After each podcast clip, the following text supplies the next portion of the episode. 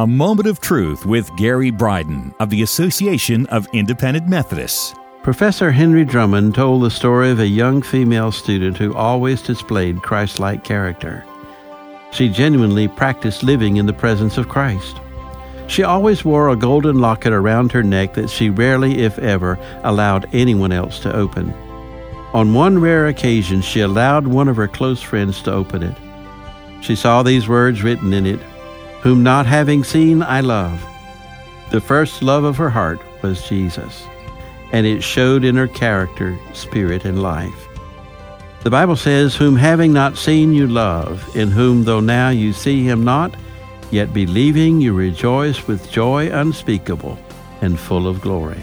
The Association of Independent Methodists, like minded congregations doing together what can't be done separately. Visit aim2020.com.